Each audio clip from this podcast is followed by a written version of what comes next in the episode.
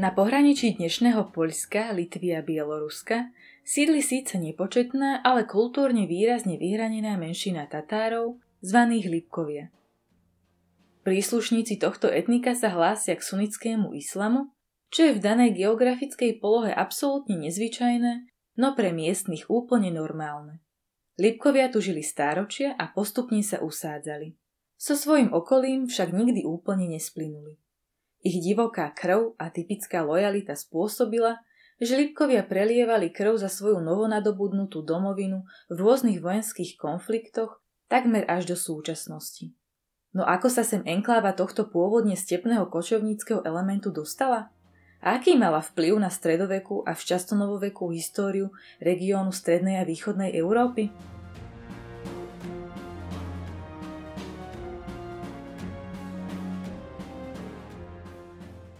Zdravím všetkých poslucháčov podcastu História pre zaneprázdnených. Dnes si povieme o moslimských lípkoch, ktorí bojovali za kresťanov.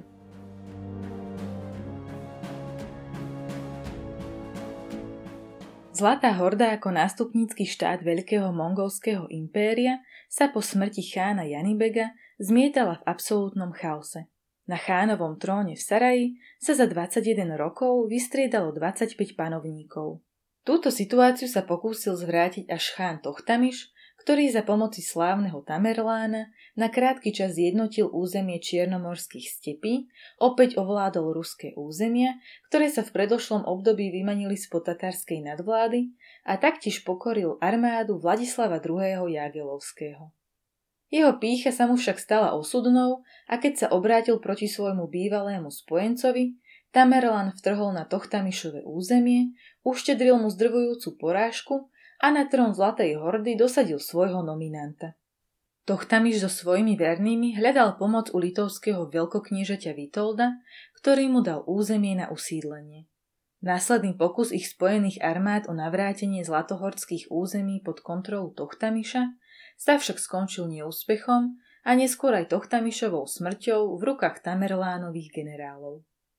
Hoci sa predpokladá, že prví tatársky utečenci prišli do vtedy ešte pohanskej Litry počas islamizácie Zlatej hordy na začiatku 14. storočia alebo po prehre Tatárov na Kulikovom poli, až definitívna porážka Tochtamiša a trvalé usídlenie Tatárov pod záštitou veľkokniežaťa Vitolda na začiatku 15. storočia označuje začiatok existencie tzv. Lipkov, či poľských, respektíve poľsko-litovských Tatárov. Ich úloha bola podobná ako úloha nomádskych etník v Uhorsku. Mali strážiť hranice a vstúpiť do krajiny i slúžiť ako pohotovostná vojenská sila v čase vojenských výprav. V tomto prípade išlo o hranice s najväčším sokom, rádom nemeckých rytierov, s ktorým sa pomerne skoro stretli aj na bojovom poli.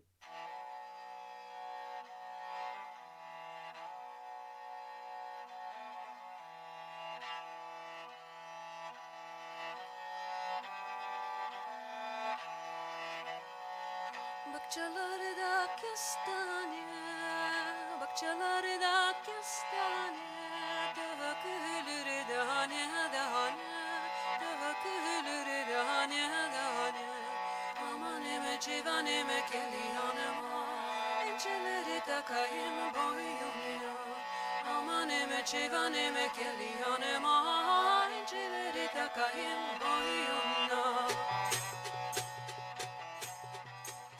Džaláladín a bitka pri Grunwalde. Po dlhotrvajúcich pnutiach medzi Poľsko-Litovskou úniou zjednotenou osobou Vladislava II. Jagelovského a rádom nemeckých rytierov sa strhla vojna, ktorá eskalovala v bitke pri Grunwalde v roku 1410.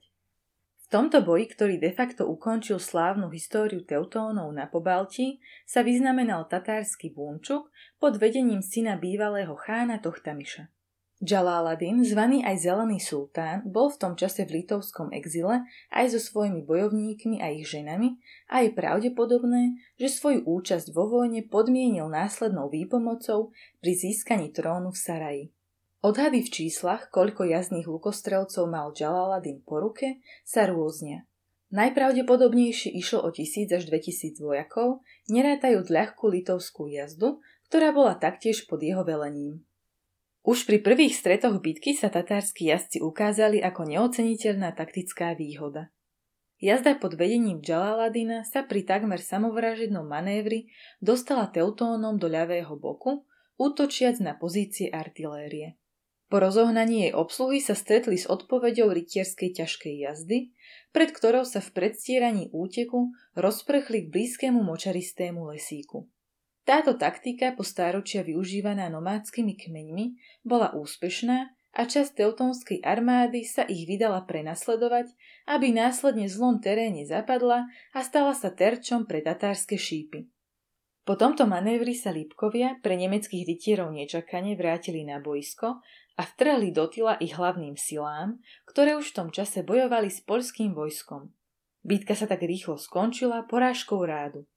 Džalaladinová pomoc bola opetovaná a už v nasledujúcom roku 1411 sa za pomoci Vitolda vydal dobiť naspäť trón Zlatej hordy.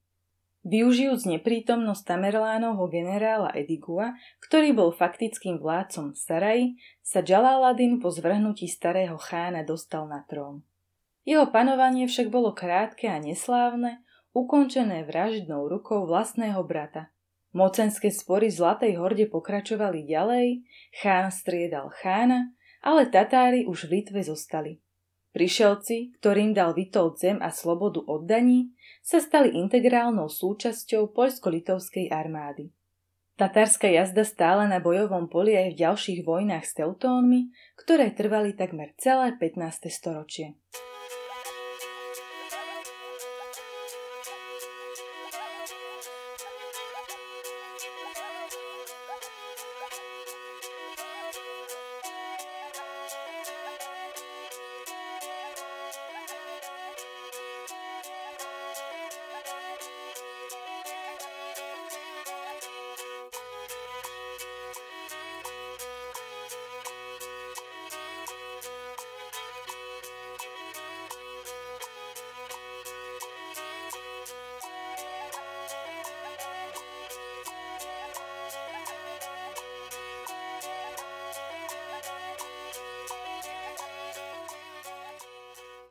Vzbúra Lipkov Postavenie Tatárov v Řeči Pospolitej sa začalo zhoršovať až v druhej polovici 17.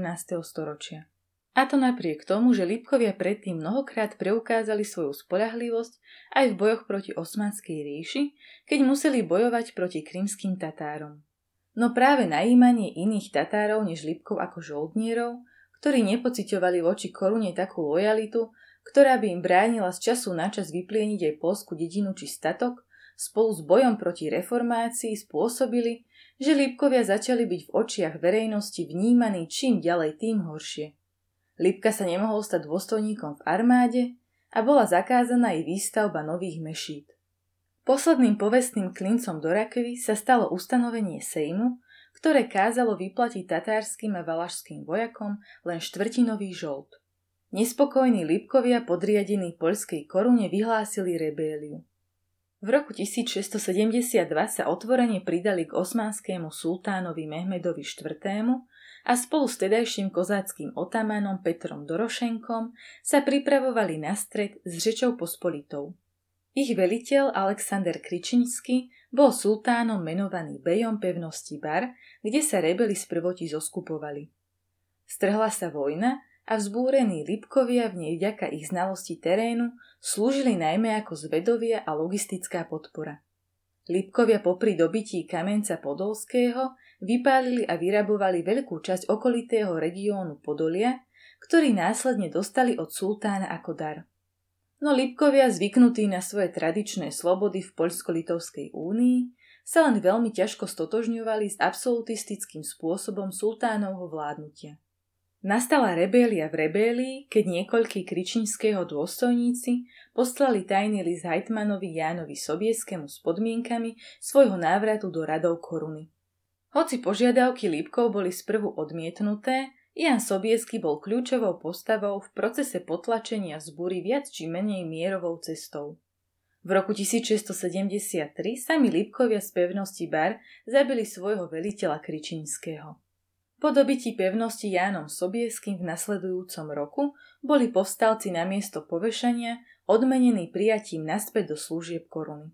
Tento akt vytvoril medzi Lipkami a Sobieským puto, ktoré sa udržalo aj v nasledujúcich rokoch. Po jeho zvolení za kráľa boli Lipkom navrátené staré privilégia a nedoplatený žolt bol dorovnaný darovaním zeme, najmä na území dnešného Poľska. Vzbúra Lipkov bola námetom aj pre Henrika Sinkieviča a jeho román Pán Volodijovsky. Postava Aziu Melechoviča, syna Tuhaj Bejovho, stvárnená Danielom Olbrichským, bola inšpirovaná práve Alexandrom Kričinským. Sám Sinkievič má taktiež lipkovské korene, tak ako Charles Bronson, ktorého otec bol litovský Tatár.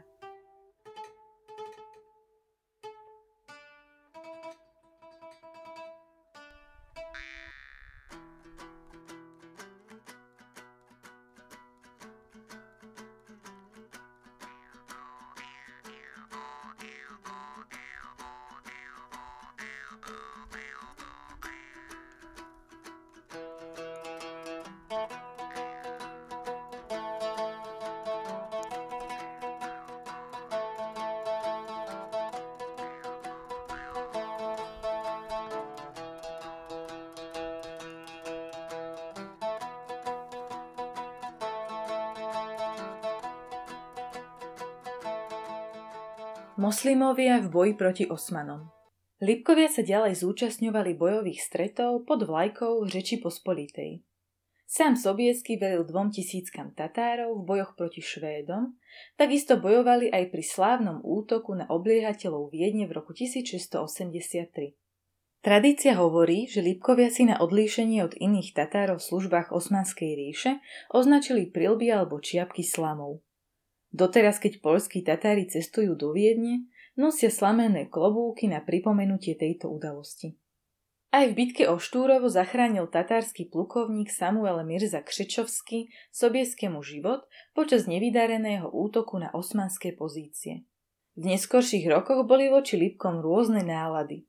Oni však od konca potupnej rebélie vždy stáli na poľskej strane. Po rozdelení Poľsko-Litovskej únie sa eskadra Lipkovskej jazdy stala súčasťou Napoleónovej imperiálnej gardy.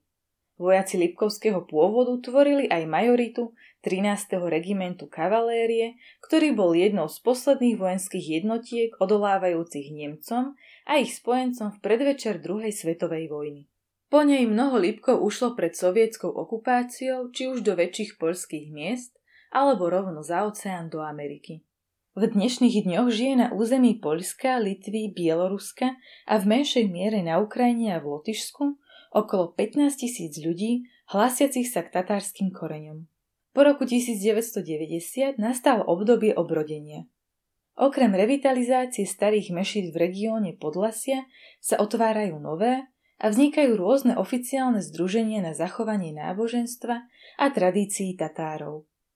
Od roku 2007 sa v obci Krušiniany koná aj tradičný festival Sabantuj. Rozvíja sa región v rámci turistického ruchu a najmä poľskí Tatári sa hlácia o slovo a stávajú sa opäť váženou a rešpektovanou menšinou.